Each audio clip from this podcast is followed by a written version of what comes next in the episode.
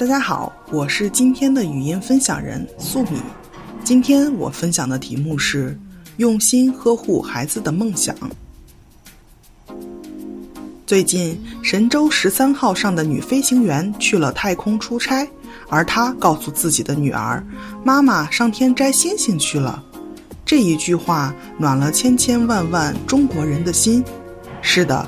曾几何时，上天摘星星对于我们来讲是遥不可及的。你是否还记得年少时许下的梦想呢？而那些小小的愿望是否在心底生根发芽呢？那些小小的梦想对于我们来说又有什么样的意义？很多家长都以为小时候的梦想其实就是小孩子过家家的玩笑话。又有几个大人会当真呢？其实不然，孩提时的每一个梦想都会对成年后的工作经历有所帮助。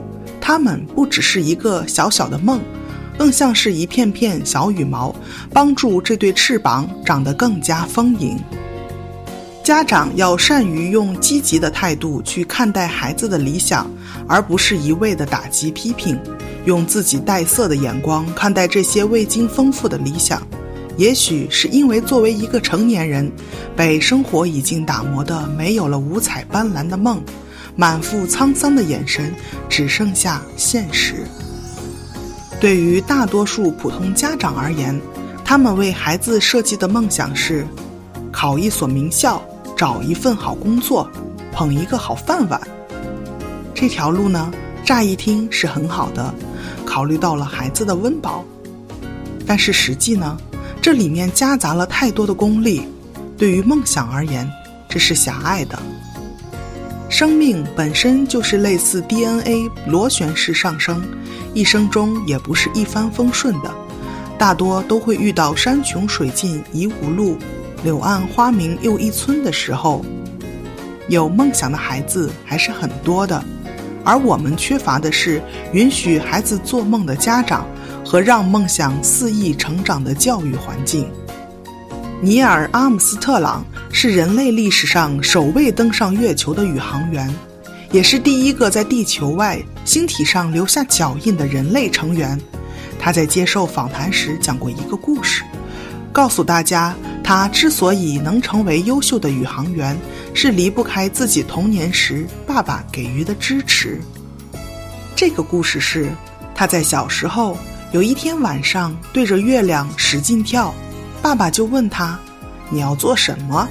他说：“他要跳上月亮，去看看月亮上有什么。”爸爸听后笑了笑，告诉他：“那你加油哦，而我只有一个要求，去了之后要回来。”不要因为看见了月亮的美就不愿意回家哦。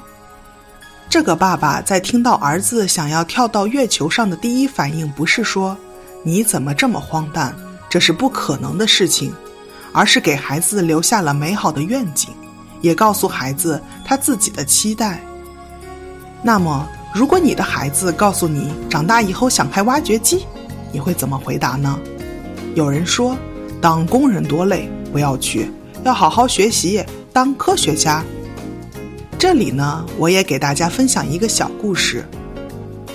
我家的小朋友就喜欢各种工程车，他会边玩边说，长大以后要开各种挖掘机、大吊车、搅拌车等等。听到这些，我会告诉他，能开这种大型工程车看起来是很酷的，要把大吊车的吊钩准确放下来。把砖头吊上去，也是得用心去做，这里面也是很有技巧的。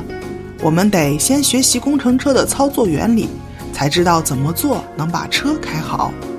于是家里的各种各样的大吊车，他都很精心的去研究，怎么样操作会更精确，以此类推。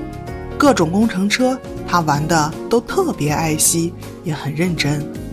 面对孩子天马行空的梦想，我们该怎么引导？是需要家长朋友们开动脑筋，给予这颗小小的种子灌注一些积极的定义在里面。因为我们都知道，孩子需要走的路还很长，给予孩子支持和鼓励，亦是我们爱孩子最好的方式。我们可以帮助孩子在自己的梦想中梳理出来目前这个阶段能做的事情，按部就班，一点点提升。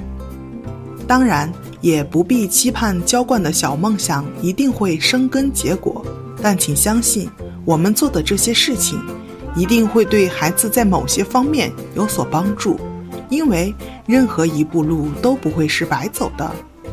就像如今。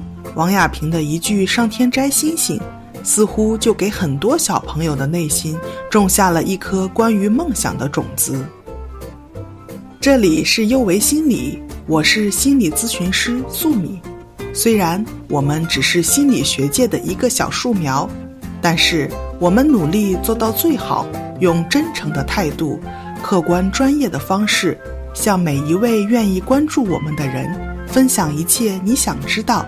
而我们又恰巧知道的心理学知识，请记得，不管你在哪里，世界和我陪伴着你。